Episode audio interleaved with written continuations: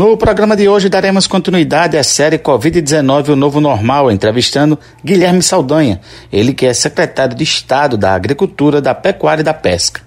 Guilherme Saldanha, qual o cenário do agronegócio potiguar nesta pandemia de Covid-19? Olha, eu acredito muito na força do agronegócio e da agricultura familiar brasileira eu acredito que o semiárido brasileiro tem muito a contribuir, especialmente na produção de frutas, na produção de aquicultura. É, o mundo ficará mais atento à questão da segurança alimentar. O 20% da população mundial, infelizmente, passa fome e países que têm limitações na produção de alimentos para sua própria é, população vai ter um olhar muito diferenciado para o Brasil. Eu acredito que a gente deverá sair muito mais forte.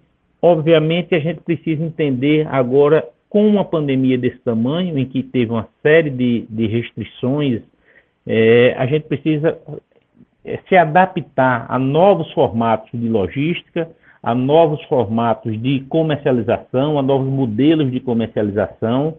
É, o mundo precisa de alimentos e o empresário, seja o pequenininho agricultor familiar, seja o maior empresário do nosso setor, seja da fruticultura, seja do camarão, seja da pesca, do atum, ele precisa estar mais atento, principalmente às questões de logística e comercialização. Mas a gente tem muito a fazer na segurança alimentar mundial. A Europa não consegue mais produzir quase nada, os Estados Unidos também, e eu acredito que o Brasil será esse grande provedor de alimentos e a, a, o semiárido, a, as pessoas aprendendo a conviver bem com o semiárido, também poderá é, ser um grande produtor de alimentos, é, em especial a fruta, a aquicultura, a pesca e também a proteína animal. A gente tem condições de produzir isso e produzir muito bem. Que lições o senhor observa que o novo normal, à luz da ciência, vai trazer para o agronegócio durante a pós-pandemia?